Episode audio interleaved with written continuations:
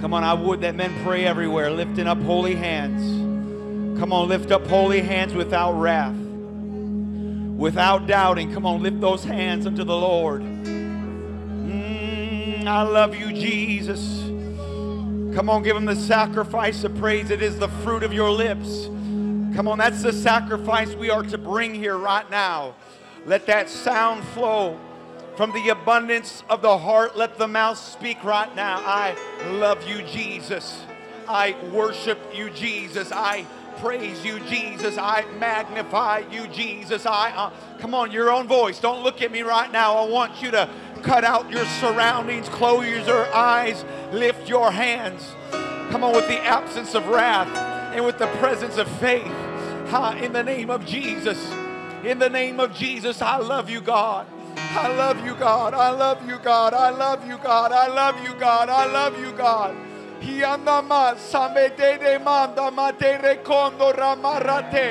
Se non ne manane ananare anamarare orolorondo re anaranda re anaronda re.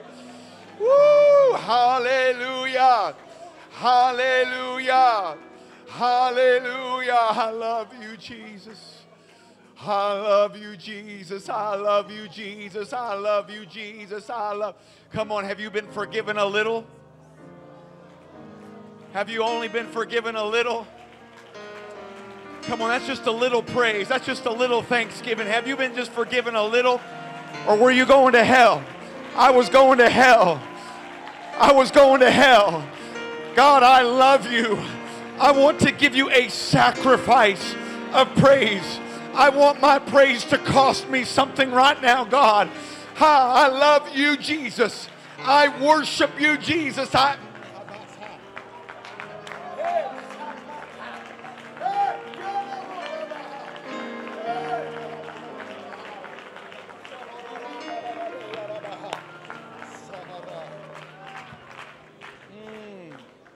The Bible declares that the Lord saved his people with a mighty hand and an outstretched arm. That language indicates that God put effort into it. The least we can do is put a little effort into thanking him. I wonder if we can reach our hand out to him now. That same hand, that mighty hand, and that outstretched arm, would you lift holy hands without wrath and doubting and extend them towards the King and just say thank you? Come on, it is the will of God for us to bring an offering of thanksgiving. Thank you, Jesus, for your mercy. Thank you, Jesus, for your grace. Thank you, Jesus, for your long suffering. I ought not to be here right now. I ought not to have breath in my lungs. I ought not be able to utter your name, Lord, right now. But Jesus, your mercy was rich toward me. God, your loving kindness, it is better than life. I magnify you. I glorify you. I worship you. He arama dereto domasa. He manete rama manarede anarade onomonondo narie yarara. Hey. Handa ta sa ta ta ta ta ta ta ta ta ta ta sa ta ta. Meroto rondore anarade aramarada era okororo rondoraka. Going to reach for the word of the Lord. And as you're reaching for your Bibles and we get into the word, I do want to say thank you for the joy, the delight, the privilege to be with you all here at this conference and with this host church, Truth Church. And give honor to the pastor and the congregation here for all the labor, the work, the sacrifice that you have put into this. I love Pastor Gilbert. I love his wife, his family. They are amazing people. And there's a number of folks in this room that I recognize, and I tried to caution myself before I start naming names because someone's left out and someone's offended. But there are a few names. I love Pastor Gore and Brother Burns, Brother Drew Galloway, Pastor Houston, his family, his daughter with him. There's a number of other folks here I've seen, but God bless you. God bless you. Amen. I wish my family could be with me, but it is a very quick turnaround, and I don't know if I have a picture of my family on them. I always love to introduce my family. They are so important to me. My son Noah is 12 years old. Grace is 10 years old. Eden, she is 7 years old. That little furry rat, we call him Stimmy, short for stimulus check. And so, and my wife Jordan, this coming December, we will be married 18 years. I love her.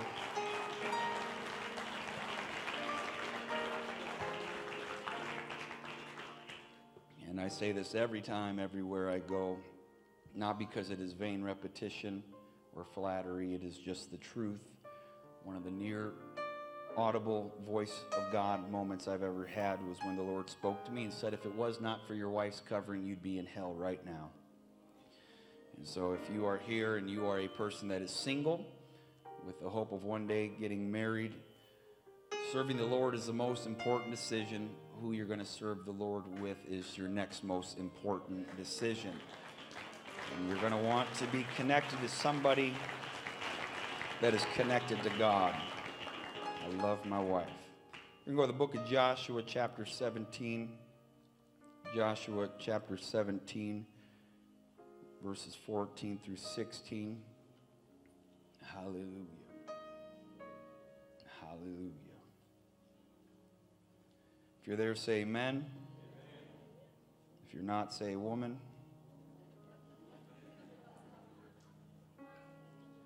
The children of Joseph, this is talking about the 12 tribes of Israel.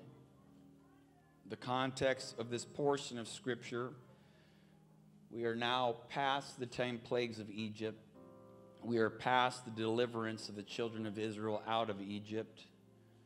We are past the leadership of Moses. Joshua is now the leader, and he has crossed that Jordan River. They have conquered much land, and there is still territory being taken. And one of the 12 tribes of Israel, Joseph, comes to Joshua. Joseph's tribe is comprised of Ephraim and Manasseh. And they say to Joshua, why have you given me but one lot, and you've only given me one portion to inherit? Don't you see I am a great people? Someone say, I am great. I'm a great people. For as much as the Lord hath blessed me hitherto. Joshua answered them, if thou be a great people. You say you're great. I reply, if you be great. Then get up to the wood country and cut down for thyself there in the land. Someone say the land. The Perizzites and of the giants, if Mount Ephraim's too narrow for you, it's too small. The children of Joseph reply again, the hill is not enough for us. And all the Canaanites that dwell in the land of the valley, they have chariots of iron, both they who are of Bethshean and her towns, and they who are of the valley of Jezreel. I want to speak just for the next few moments this evening about if thou be great. If thou be great. God, I pray your will be done tonight. Not by my might, not by my power, but by the Spirit of the living God. Lord, open up the windows of heaven, roll back the roof of this church, and fixate a ladder between heaven and earth. I pray that the angels of God would ascend and descend upon this congregation. Jesus, I pray this is not a passing of time, but Lord, I pray this would be a monumental moment, Lord. Lord, I pray that your kingdom would come. I pray that your will would be done. In the name of Jesus, you are God and you are good. You are amazing. You are incredible.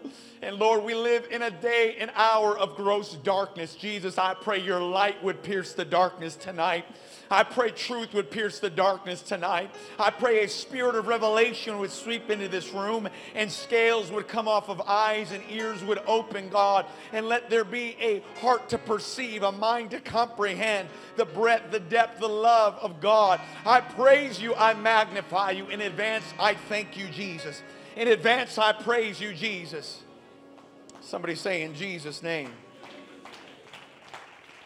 Amen. Turn to your neighbor, and before you're seated, poke him in the eye and say, we walk by faith, not by sight.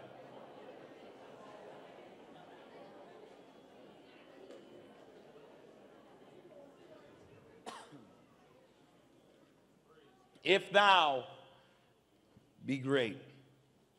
If thou be great. I focus on verse 14 when the children of Joseph speak to Joshua.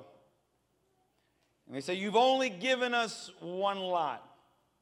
You've only given us one portion to inherit. Do you not see I am a great people? People talk. I don't know if we talk more or less than any hour of history, but I believe that the words that are spoken are magnified and multiplied, thanks or no thanks to modern day technology. Statements go out constantly. There is a tsunami, there is a tidal wave, there is just a torrential downpour of statements day in and day out that not only we make or those around us make, but in this information age that is so easily accessible through whatever device you carry and you have, constantly we hear statements. Constantly information is dispensed. And there are moments where it's very inspirational statements that are made. There are things that are provocative. There's a variety of statements that get thrown out there. And because of the magnitude of words that carry forth day in and day out, nobody really has enough time to fact check them. Is that statement actually true? I don't know if you've ever met a know-it-all before. If you are sitting by one, do not do anything. Don't point them out. They already know you know, because they know it all.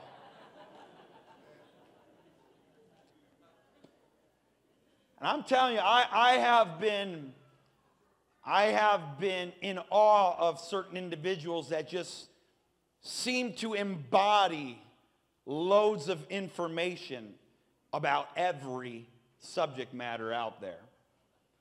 They know what the material of this chair was made and the assembly line that it went through and how it was made and where the beginnings of the wood was fabricated.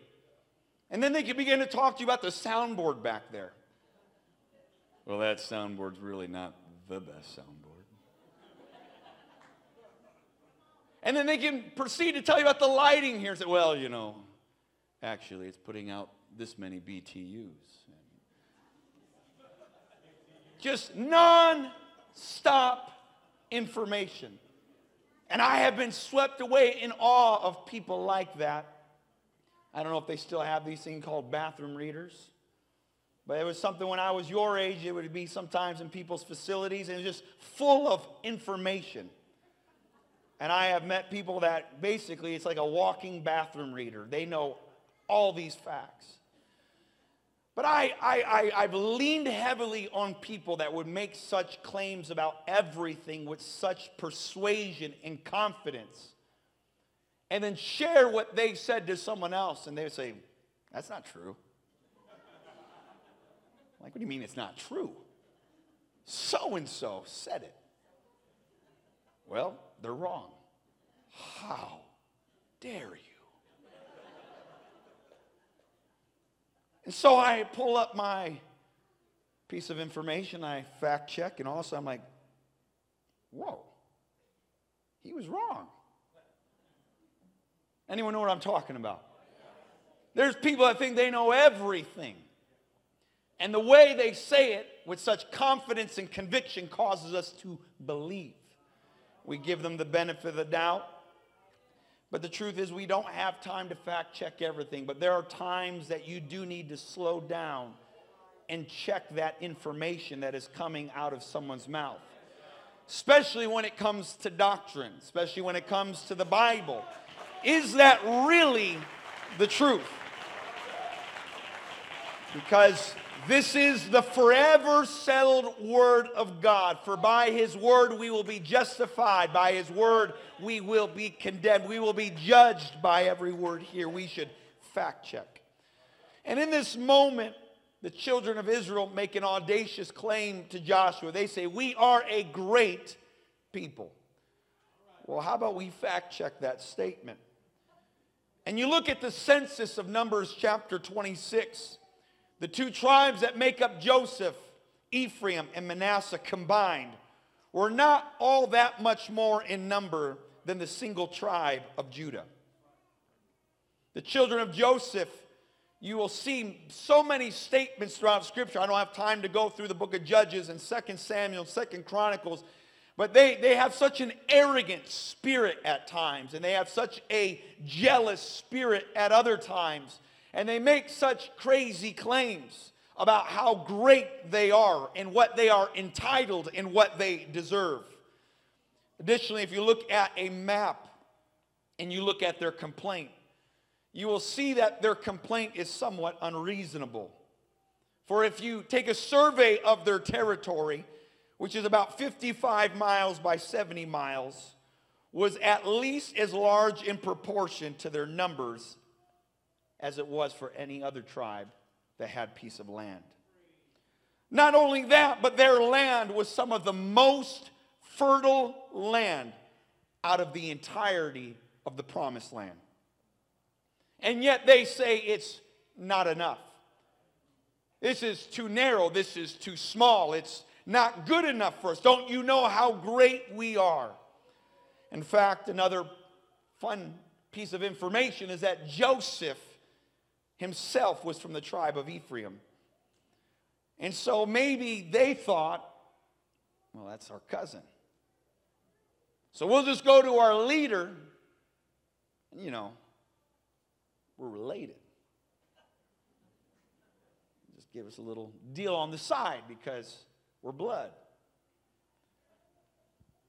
But to Joshua's credit, he does not acquiesce. He does not give in to the pressure of his family.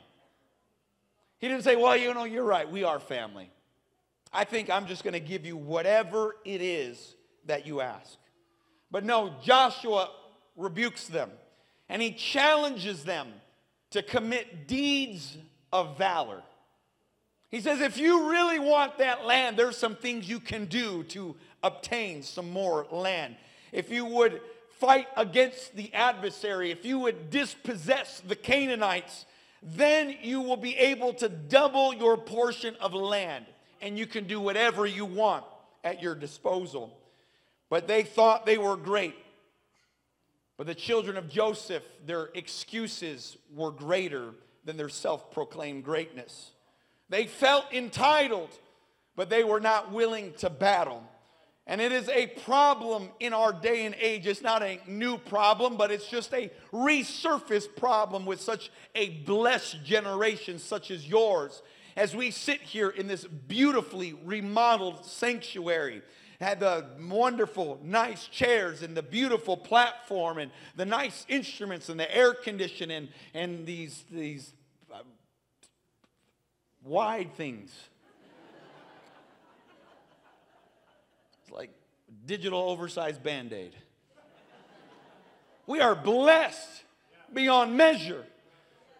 And all of a sudden, without even doing it intentionally, we keep demanding more and better and nicer and prettier and more comfortable. We want a bigger platform, a nicer venue, because it doesn't take long in our hour to get tired of something that's trending that we pursue, we obtain, and now we move on.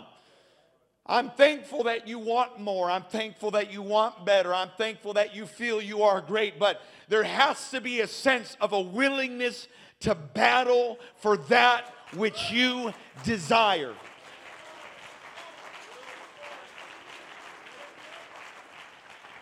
Paul warned the church. I should look at the time so I know when I started. 7:54. Let's say I started at 7:50. That work? There we go. There we go. Paul warned the church in Galatia chapter 6 verse 3. He says, look, if a person thinks themselves to be something, you really think you're something, huh? And you make that claim when really you're nothing. You are deceiving yourself.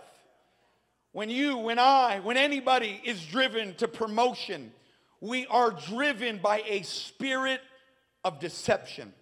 When we have a drive to be put up and built up and get a place and a title and a position, when that is a driving motive, the motor behind that drive is a spirit of deception. You are beginning to believe that you are something when indeed, in fact, you are nothing. Too many really think there's something, but if you stack up the evidence, you won't find much in the bank account. It's important that we take some inventory every once in a while when we talk to God. Verse 4, it needs to say that, or we need to hear it say to us, let every person prove their own work. We need to prove it. Bring forth fruit, meat of ministry. Just like we need to bring forth fruit, meat of repentance. That's what John the Baptist said to those people coming. We should bring forth fruit, meat of ministry. If we begin to make demands and inquiries about greater for our ministry, I hope there is fruit to support such a desire or such a request or such a claim.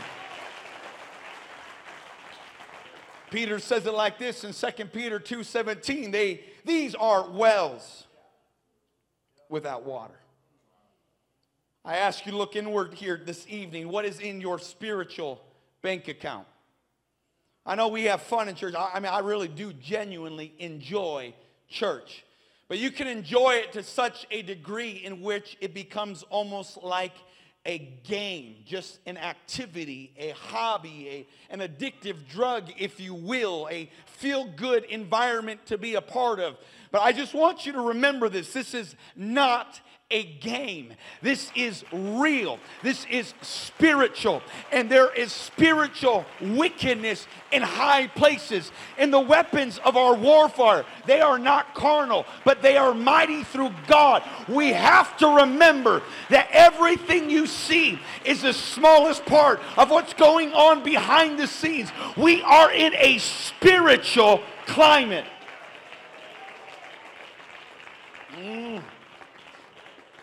Sons of Sceva, they like to play church, and they like the fact that they were related to the big shot as well. The sons of Sceva, just like the children of Joseph that were related to their leader Joshua, they thought they could be handed something. And so they started to play the activity of going on in the surrounding scenes of the church. And so they went to go pray for someone because they got inspired by some preacher talking about power and authority and mantles and impartations. And so we're like, yeah, let's go ahead and do this, because it feels good in the moment. And when they prayed for someone that was possessed by a devil, they got to see how real church really is. And that devil talked right back to them. They said, look, I know who Paul is. I know who Jesus is. But who are you? And if you're going to challenge me, then let's go. And the Bible says those demons overtook them, and they fled outside their mind. This is not a game. I would to God that there would be a fresh awakening of the fear of God amongst his people. I would to God that there would be an awe, a restoration of reverence in the things of the house of the Lord. Those sons of Sceva, they pulled out that check and they wrote a bad check, and it came up insufficient funds or non-sufficient funds. And we will find out the hard way if we don't correct some things right now. It says in Proverbs chapter 25, verse 14, the person that boasts themselves of a false gift. It's like clouds and wind without rain. All I know is if I was living here, I'd want some rain. I stepped outside. Holy Hannah. I don't know how you all live down here. Oh, have mercy. The only thing that would keep me alive in Texas is going to that, what, Hutchins barbecue. And what was the name of that town? Frisco. We weren't in Frisco. McKinney. I'm in the pulpit. I lie not. That was the best barbecue I've ever had in my life.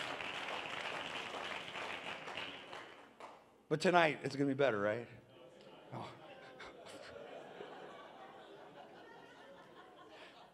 Well, let's mess that up. But it was awesome. You'd want some rain. In South Dakota, where we live, it is extensive farmland. Thousands of acres. And they live and die by the weather. And when we're in a drought, when there's a lack of moisture, they are looking, they are praying for some rain to come. And there's nothing worse than a teasing wind and a teasing cloud that brings a sense of hope, anticipation, and expectation. Saying, all right, we're going to have harvest. It's going to be all right. We're going to be okay. But then the wind just blows on by and the cloud just kind of chuckles and moves on. Nothing more disappointing to a farmer and to a harvest. And so it is here in the day and age of the church.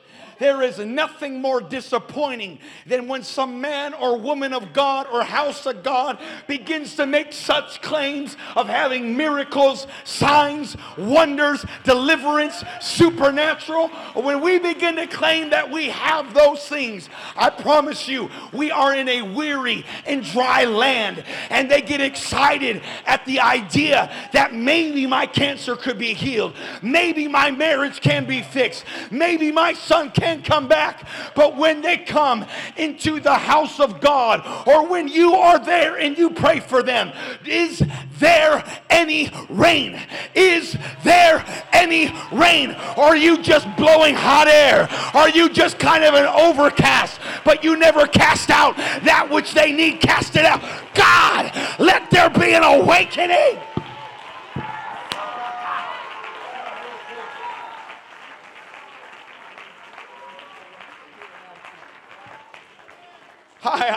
I echo the statements and the sentiments of Pastor Gilbert as he's just talking. I'm sick and tired of just good church, a nice service. I am tired of it because I have realized in 16 years in South Dakota trying to dig out on a mission field, and it is a mission field in South Dakota. There are only 7 churches spread hundreds of miles apart to your next nearest fellowship. There are more people in this room right now than there is in the constituency of the South Dakota district. I'm telling you, it's a whole nother world. And what's not going to bring about revival is just more fancy equipment and fancy thing. I'm not against a spirit of excellence. Make sure you present the house of God as best as you possibly feel about God. But somewhere along the way, I don't want just some fog machine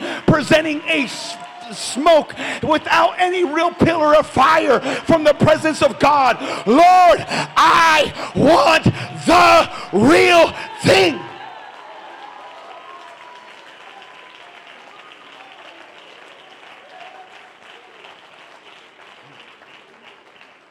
We get excited about it, but what happens when you get the microphone? While you're in the audience, you're nice and quiet, or you might even be excited. But you get the microphone, all of a sudden, like another spirit takes over. I pray by the power of the authority of the Holy Ghost.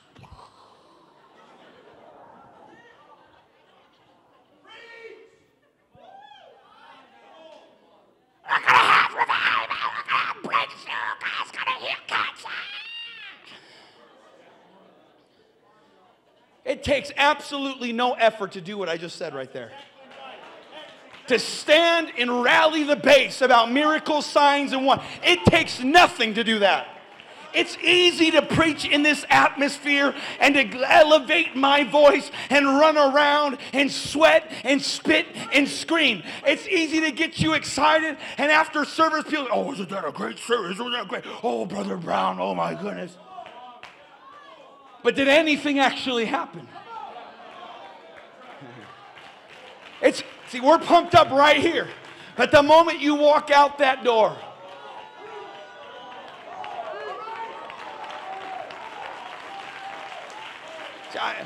again, I'm not attacking you. I'm trying to challenge you in the spirit. Because we're doing it right now. Like you're talking back to me. Yeah, that's right. That's right.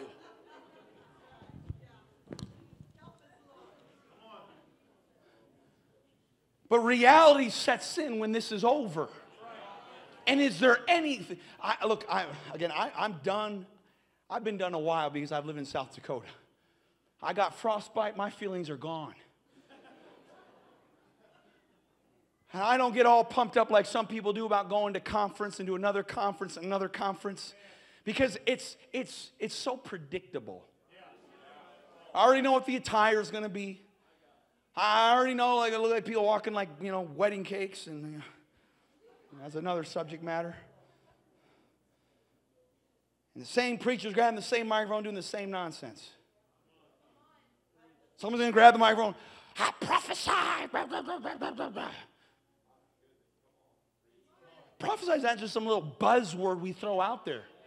Was it actually prophecy? Or is that just something that gets people excited? I prophesy, I prophesy, I prophesy. And no accountability. Nobody fact checks and follows up if that prophecy was true or not. And then that same one with that microphone prophesying over the big names in the room. Fire me. It's fine. Why don't they prophesy to the no-name person in the room? Why can't they put the microphone down and go to them privately and speak a word in their ear? If thou really do be a prophet, or is it about something else? Are you just a cloud and wind without rain coming up here to just kind of tease?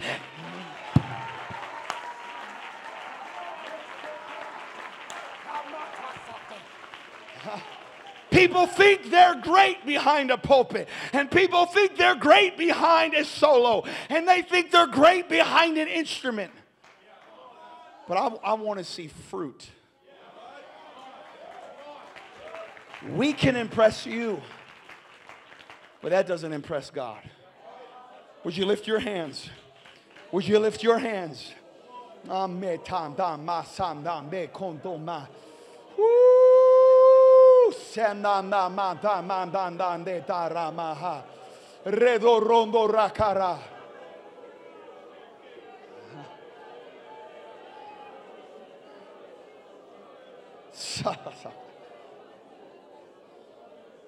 easy to play games in a big room.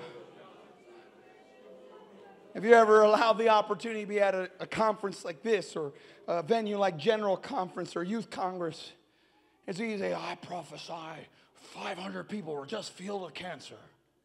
Really? I want to see that same gift of that same person be in a home missions church with 5 people. You know why some people are afraid of missions work? Because they'll be exposed. Because you can't fake it in a small setting. You can try. I can say, I perceive that somebody here has cancer. You got cancer? You got cancer? No. Hey, we don't got cancer. You're a liar. You know how I know this? I've been in a missions district. You can't fake nothing. You either got it or you don't. You really are a man of God or a woman of God, or you're not. It's easy to prey upon the emotion of a big congregation gathered together. But I want you to know, just because there's some shysters out there, some false prophets out there, that does not negate the fact that there is the real thing. Do not settle for less. Do not settle for facade. Do not settle for fake. I promise you, there is a God, and He is powerful, and He's looking for men and women your age before you get corrupted by the perversion in ministry.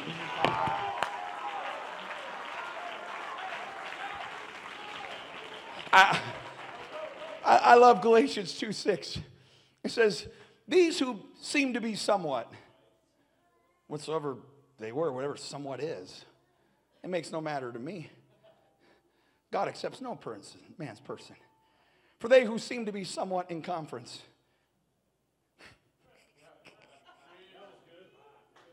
They added nothing to me. See, I want to release you from this idea that if you start going to conference, you go to general conference. I'm not against general conference. Or if you go to youth conference, I'm not against youth congress. But if you go there with this motive that I just hope I get to see that preacher, and I could touch the hem of his garment, and he can give me his mantle, and he could put his little hand on me. Look, I'm telling you, God does not accept any man's person. There are those who walk at these conferences thinking they be somewhat, whatever somewhat is. It makes no matter to me. I just want to get a hold of Jesus. I want to get a hold of God. I thank you for anyone here that has admiration of preachers in this movement. That's a great hero to have. But I'm telling you, what you need comes from above. What you need comes from God. You don't need me. You need Jesus. And He's here right now. And whatsoever you ask, I promise you, God is able to give you exceeding abundantly.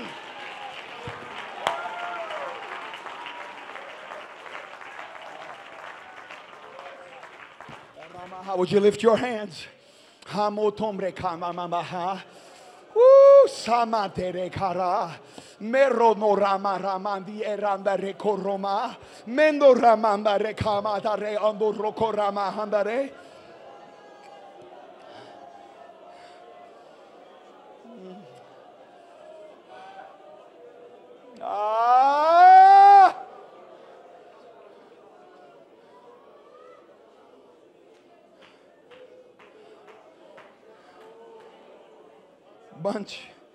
Bunch of somewhats.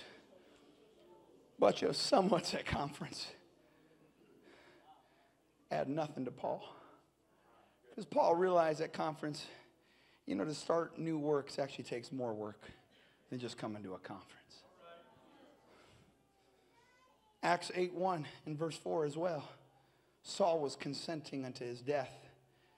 At the time, there was a great persecution against the church that was at Jerusalem. And they were all scattered abroad throughout the regions, except the apostles.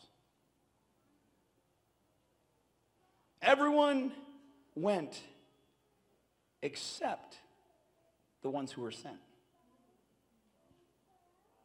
That's what apostle means, sent. Everyone went except those who were sent.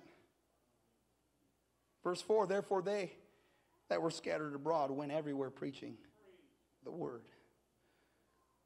It baffles my mind. I don't claim to have the answer of why everyone went except for the ones who were sent. But I mean, how many apostles do you need to run the Vatican?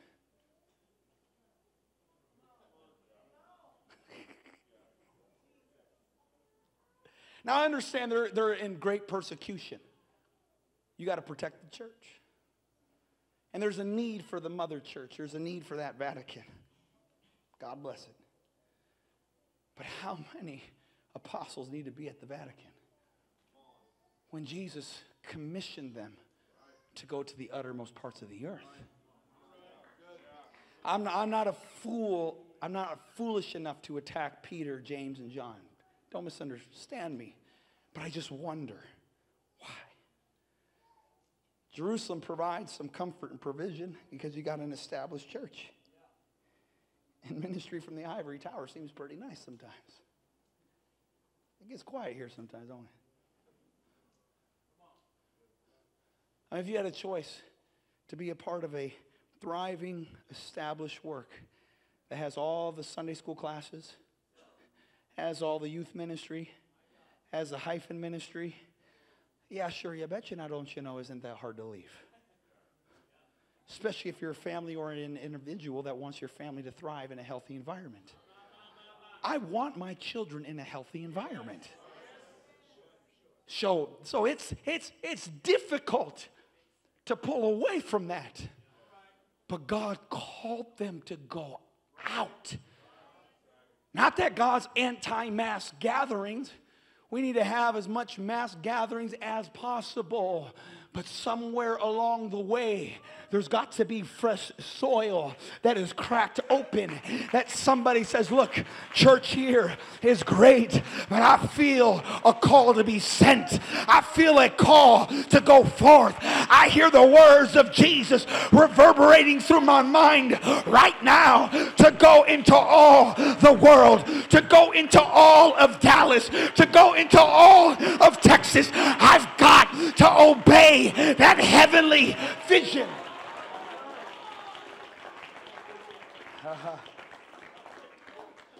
There are some that desire prominence over obedience, but obedience is better than prominence. People want apostolic power, but not apostolic service. To be a servant is powerful. Well, Brother Brown, I believe I have a servant's heart. I heard an elder one time say, look, if you ever want to find out if you really have a servant's heart, let someone treat you like a servant.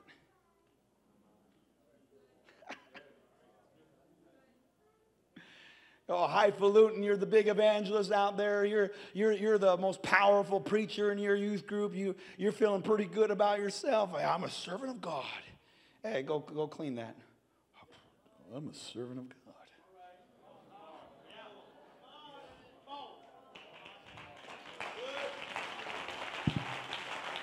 Right. 2 Peter 2:5. It's 8:16. You okay? 2 Peter 2:5. Spared not the old world, but saved Noah, the man who was a preacher of righteousness, the man who found grace in the eyes of God. Noah, the eighth person. A preacher of righteousness was the eighth person. The first to find grace is the last to be saved. The first shall be last, the last shall be first. The first preacher was the eighth saved. The eighth person built the ark. The eighth person preached righteousness to a lost and dying world. I ask this precious generation, where is the eighth person? Are we so obsessed with being first and best and greatest? God gave grace to someone that was so passionate about others getting on that boat. Come on, mama, I want you on that boat. Come on, son, I want you on that boat. He made sure everyone else got on first. That I'm not that he didn't want to be saved, but he was driven with a burden for the lost, that he'll put them first and himself last.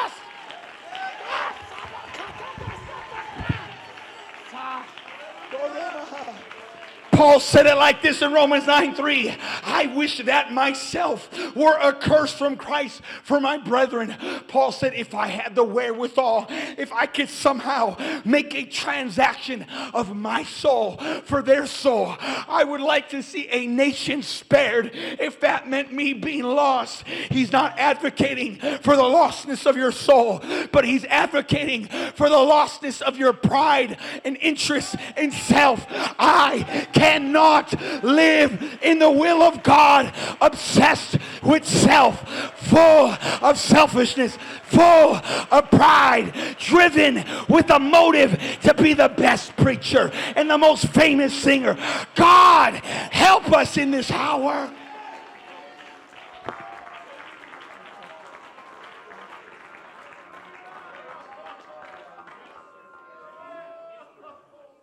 Would you lift your hands? Would you lift your voice? Where's the eighth person in this room? I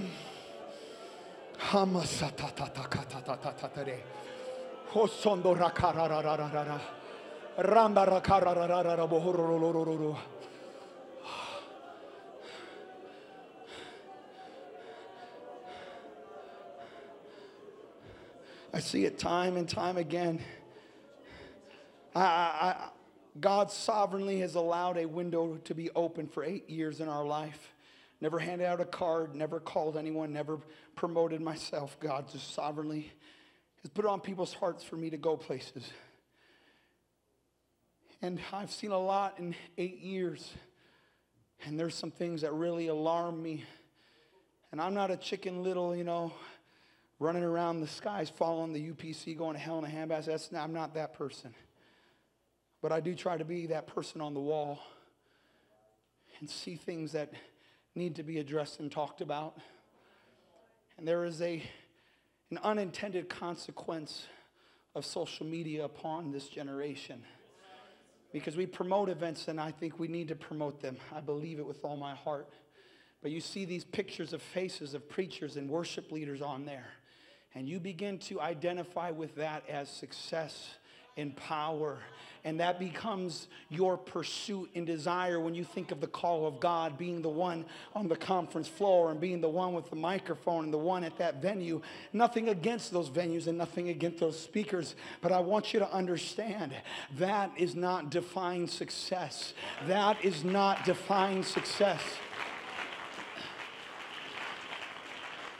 And all of a sudden we'll have a great altar call about the call of God, and people flood the altar. And I believe God's calling in mass your generation.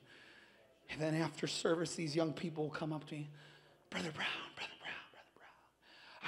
I was praying, and all of a sudden I feel like I seen a vision. And in that vision, I was standing in this big stadium and this big stage, and I had this microphone, and I'm standing at this lectern, and I'm preaching, and there's thousands of people there, and they're coming. What do you think that means? Really? I'm not saying I heard that once or twice. I'm not I lost count of how many times. You know what I haven't heard yet? Brother Brown. I was praying in the altar as you talked about the call of God, and all of a sudden I feel like I had a vision. I don't know what else to call it, but I was there, and I was in this living room, and it wasn't the cleanest, it wasn't the nicest, and I was sitting there, and there was just one person there, and I had a Bible open. What do you think that means? Where is that call? Because the two are the same. It's opening the Word of God to communicate the doctrine to a lost soul. But why is one more appealing than the other? It's because there's an ulterior motive. God, liberate your generation from that motive to be seen. You got to be the eighth person. You got to get some soul one at a time on that ark, one at a time on that. It's more meaningful when you know that soul on the ark than you distant preaching to a sea of faces. Oh, there's nothing like a home Bible study. There's nothing like one-on-one.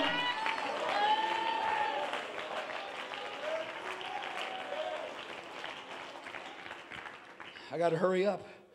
Joshua 19:47. May we be like the tribe of Dan if you have a need for more. It says the coast, the children of Dan went out.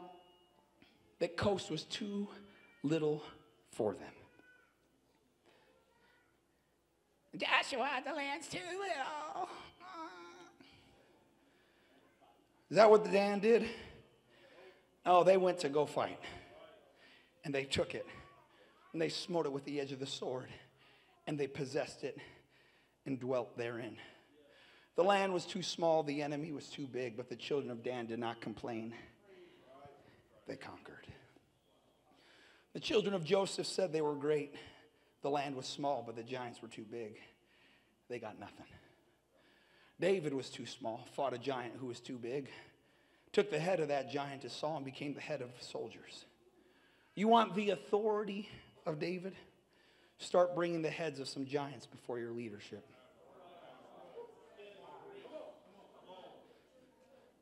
Now, you are in a service and you got the call of God. Hallelujah. But before you start saying, well, Pastor never uses me. He's always the one in the pulpit, you know. Whatever. Why don't you bring some trophies? And say, Pastor, we got some new territory.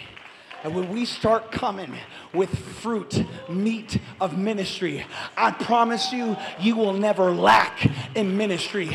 But you got to produce fruit, meat of ministry. God wants to raise up a generation in this last hour that has fruit, that has harvest. I believe I'm looking at a group here tonight that God wants to change your mentality, and you're going to bring in harvest. You're not going to desire platform. You're just going to go after another soul, another soul, another soul.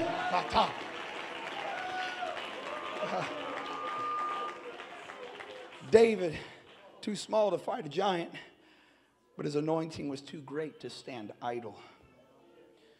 Your anointing is too great for you to be idle. I go back to Joshua 17:14. I'm just about done. It's 8:25. We're still alive. The children of Joseph speak to Joshua. Why have you only given me one lot and only one portion? Don't you see? Kind of a big deal. I'm great. Pastor answers, well, if you be great, then get up into the wood country and cut down for yourself in the land of the Perizzites. Those giants, go get them. If Ephraim's too narrow for you. But you don't understand. The hill's not enough for us. And they have chariots of iron. Now, if I was Pastor Joshua, I would have not been a nice guy. I cannot stand entitlement. It boils my blood. It is fuego. It's salsa in mi sangre. Pride is cochino. Oh, it makes me mad. I gotta listen up, you little punk. You want more property? Try this. I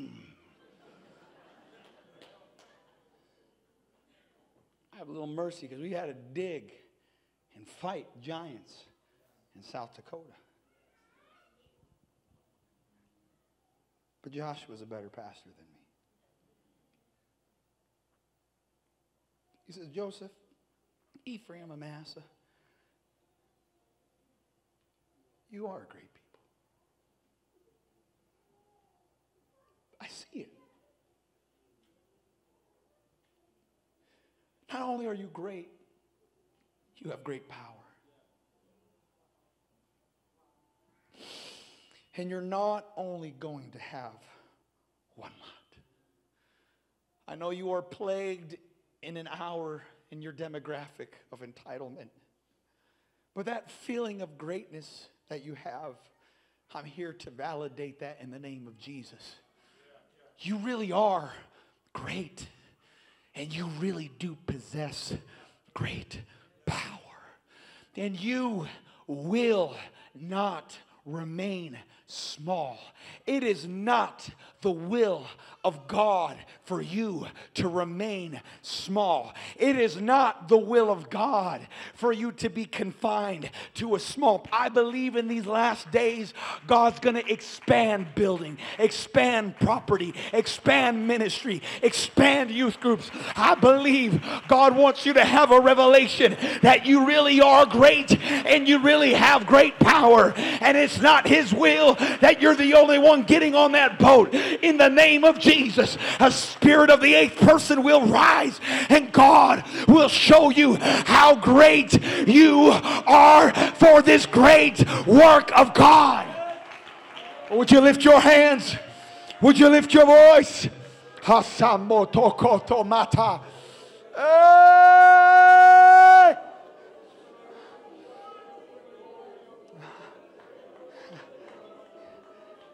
He begins to legitimately prophesy over them. He says, listen, the mountain, it's going to be yours. And yes, it's a wood country, but you're going to cut it down. I want to encourage you, do not be afraid of adversity. Adversity is your opportunity to grow in spiritual authority. You can look at the wood country and say, there's no room, there's too much work, it's too much resistance, but I promise you, that is the gymnasium for you to flex some spiritual muscle and to grow your gift of faith. Go ahead, advance towards that wood country and start working, and in that opposition there will be great provision.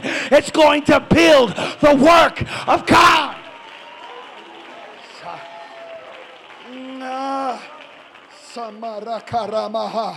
How would you lift your hands? Ha masondo teka, herondo rama rabara tatata satatata, herondo roko romo to rakara karatatata.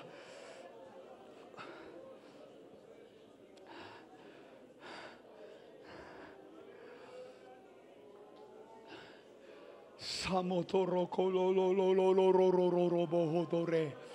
Do not fear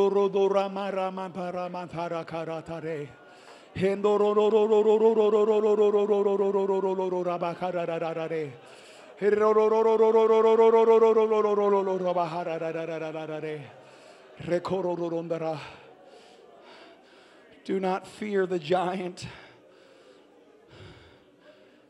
You want to know why you're provoked right now in your spirit? It's Psalm 42:7. It's deep. Calling unto deep.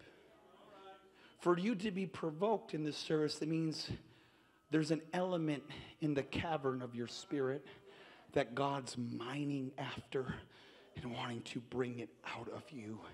If you're here tonight and you're not moved, that's not in you, I guess.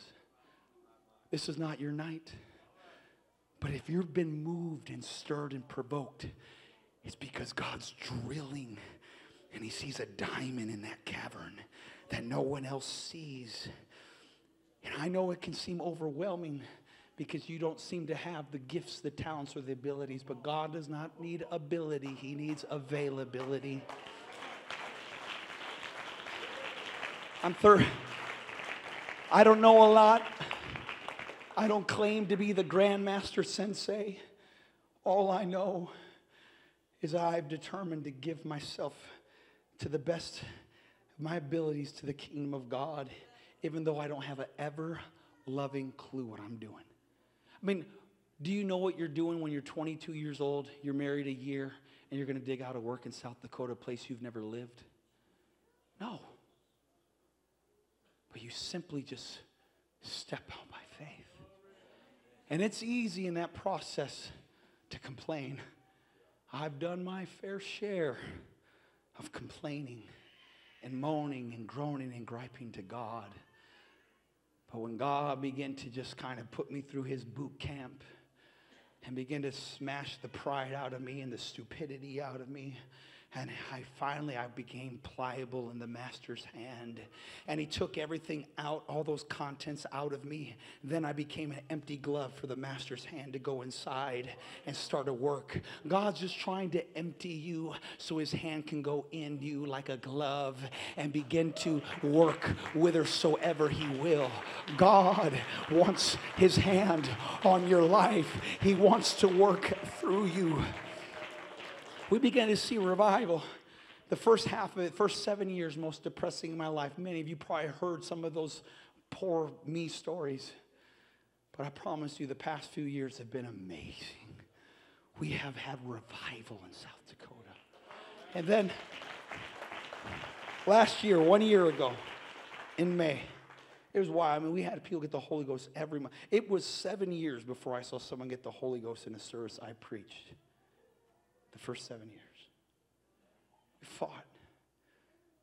But man, last year, every month, poof, poof, poof, Holy Ghost, Holy Ghost. And we just a few weeks ago had a new attendance record, 110. And it may not seem like a big deal to you. But when you're trying to cut through the wood country. But something happened. And I was debating whether to share this. We were just praying a moment ago. I feel to do it. I just hope it's not misinterpreted. But I was in service. And the preacher's preaching. My good friend, my best friend. I love him. He's my brother. Chris Green. And he's preaching. And he shared this story of when he was in Portland, Oregon, grounded because of COVID. And he's watching the riots, the city burned down. And it was supposed to be a summer of revival where he went out and did all these crusades and tent revivals and all this stuff. And it all got shut down. And he was mad with God and mad at life. He's going through a lot. And then he seen an advertisement for a revival in that city, a tent revival. And he's like, this guy must not got the memo. The city's burning down. Some big charismatic personality. And so he's like, you know what? I'm going to show up and see if they really do it. So he showed up, and there it was, the tent revival, big event, and mass gathering of people. And all of a sudden, the rioters start coming to overthrow it. And he says it was like God put a shield around that event. And they could go no further. And then all of a sudden the Holy Ghost poured out. And he saw person after person get filled with the Holy Ghost. Miracles happen. And the Lord spoke to him and said, they're doing more with less. And you are doing less with more. And when he said, it's like a spear came down from heaven and hit me and smote my heart. And God said, you're comfortable, Mark. You're comfortable. You're doing less with more. They have less truth and they're making more sacrifice. And you have more truth and you're making less sacrifice. And I said, God, I got that entitlement mentality. And God began to deal with me. And I began to obey God. In that moment, I did it. Because he told me to go out and start new works in South Dakota. And a missionary friend of mine taught me this. He says, at some point, delayed obedience becomes rebellion. So I said, I'm not going to delay. And I turned to the associate pastor. I said, you're going to be the pastor. I'm out of here. I had no idea what was going to happen, what the next steps were, other than I was just going to obey the Holy Ghost and not complain about how small South Dakota is. But I want to cut down the wood country, and I want to break into the strongholds and bring out a work. And so we started going to the next town and the next town. And right now to this day, we just started a few months ago. We've been praying over these towns for months, but we just started breaking ground. In 3 towns, we have 3 works right now. I drive 45 miles to one, 45 miles to the other, 45 every week, driving over 300 miles. Why? Because I got to make sure with the amount of truth that God has given me, that someone else is not out sacrificing when God's given me more truth. You got more truth in your school than all your classmates have. You got to make some more sacrifice, young person. You got to make some more sacrifice, dear young adult. Come on, God has given you a precious gift. No, I had no idea what I'm doing other than just obeying the Holy Ghost. And we started praying over this town called Millbank. And finally, when God released us, we went into that chamber of commerce. And I told them, hey, we want to rent something. Just we want to meet for Bible studies. And the lady started asking questions. She was moved. And she goes, well, if you need anything, just let me know. She was like visibly moved because I told her, God told me to be in your town, a town of 3,000, a little over 3,000 people. And I go, well, if you know of any empty properties. She goes, well, there is this one church. You got a picture of that church building? Not with the person, just the church building. Not that, the other one. There's a church building. Not that. Oh, God. Hallelujah. Well, picture that building over here as well. And it's a nice steeple, too. But God moved on that woman to tell us about this building, gave us the contact. I called that person. And that very day, right after that conference, I went into that building. There was a video, and it shows the inside of the building. 138-year-old, first church in that town. The last standing building by the man the town's named after. And after I finished looking at it, the guy says, what do you think about it? I go, man, it's pretty cool. He says, I'll give it to you free. It's yours. Gave us the deed free. Before we taught one Bible study, God says, I just want you to know that if you obey, I'll provide. If you say yes, I will bless. Just simply step out. You may not know what's going to happen, but God will take care of it. Where's that picture of that group of people? The group of people, this is, I think, the second time we went in Bible study. We're working on, in fact, I want to say thank you to this local congregation here. This local congregation sent out some laborers and came to that building and started working on the inside. I don't even know the amount that they poured into free labor and all that stuff. We're so close to beginning to have our first service inside of that building. This has been a giving church. You have blessed a church in Millbank. You have helped birth a rural revival. There we go. God is bringing about that. That seats about 120. I feel like an upper room experience is about to happen in Millbank, South Dakota. Not because it's my might or my power. It's simply saying, God, I'll do whatever. That's not beneath me to step away from something. I'll do whatever it takes. There's a picture of a group of people. There's like seven or so, I don't know. That's our second Bible study. This dude right here, he's 96 years old. Walks. He drove and then walked in the Bible study. It's absolutely amazing. This man right here in the blue, you got the next picture of him getting in front of the building. The guy in the blue. He's black now, look at that. So all of a sudden, this guy right here, he's the first one. Within 1 month, we had our first person get baptized and filled with the gift of the Holy Ghost. It didn't take 7 years. I believe we are in the 11th hour, and if you will obey God, He will do a quick work. He will do a quick work.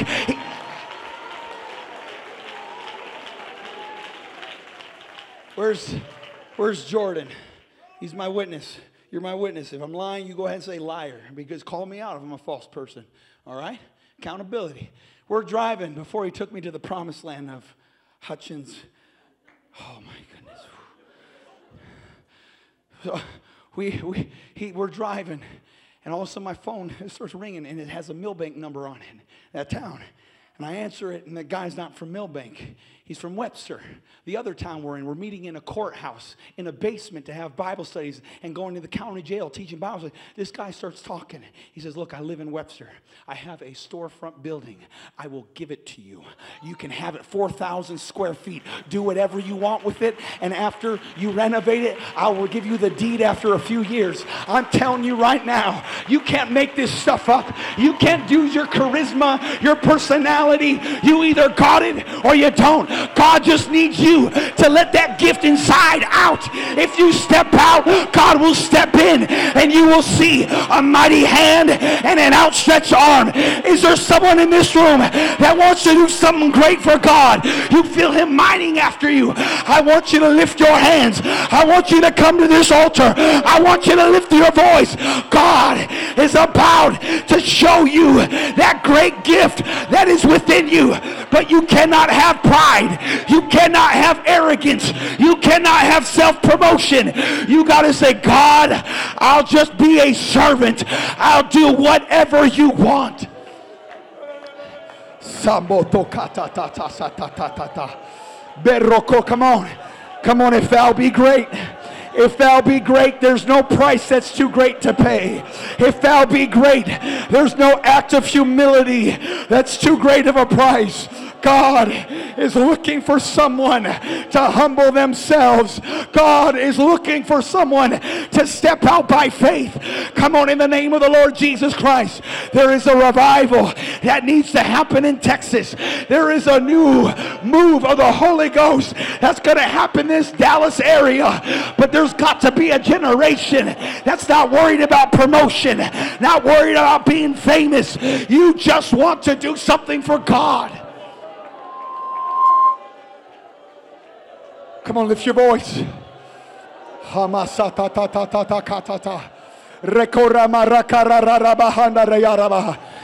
need me to lay my hand on you. You need God to touch your life right now. You need the hand of God on you right now. Don't wait for a preacher to pray for you. Let the hand of God fall upon you right now. Reach for the hand of God. Reach for the hand of God. Motoraka, merotora marate, senamoto kiare, maribesa, metotota, metakere, lioroma, meramoso, mateyana.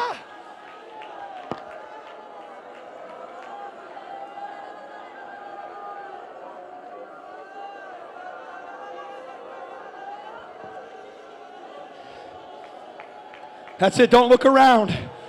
Come on, look to Jesus. Look to Jesus right now. Oh, deep is calling unto deep. The depths of God is reaching for the depths of your spirit right now. Come on. Come on. Hanamasa. Helo rondo karabaha. Merondo rakarama rakarakara. Meroto rakarama rakarakara. Merondo rama sadara. You can do it. Come on. God gave you the Holy Ghost. You have received power after the Holy Ghost has come upon you. You are great and you have great power, and you're not going to only have one piece of land. God is going to multiply the work. God is going to multiply the work. God is going to multiply the work. Meata, setoto, metire, marere.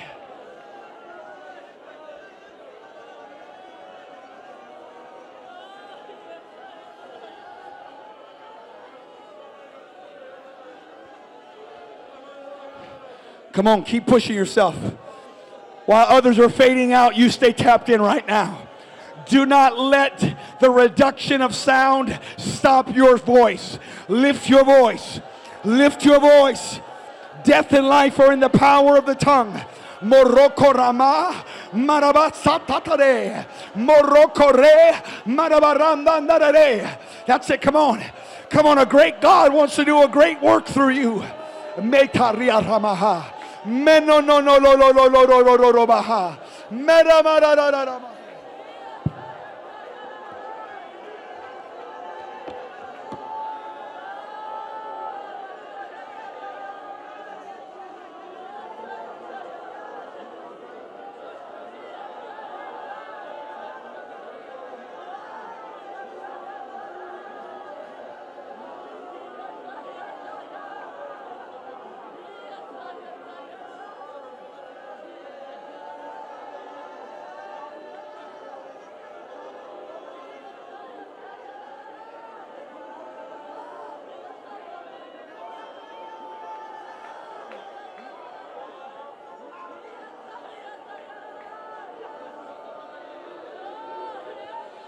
That's it. Come on, let it break forth right now.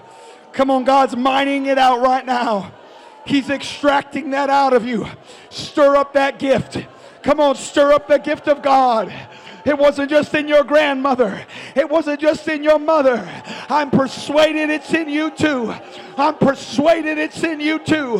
Meramaha, menonosa, menoroko.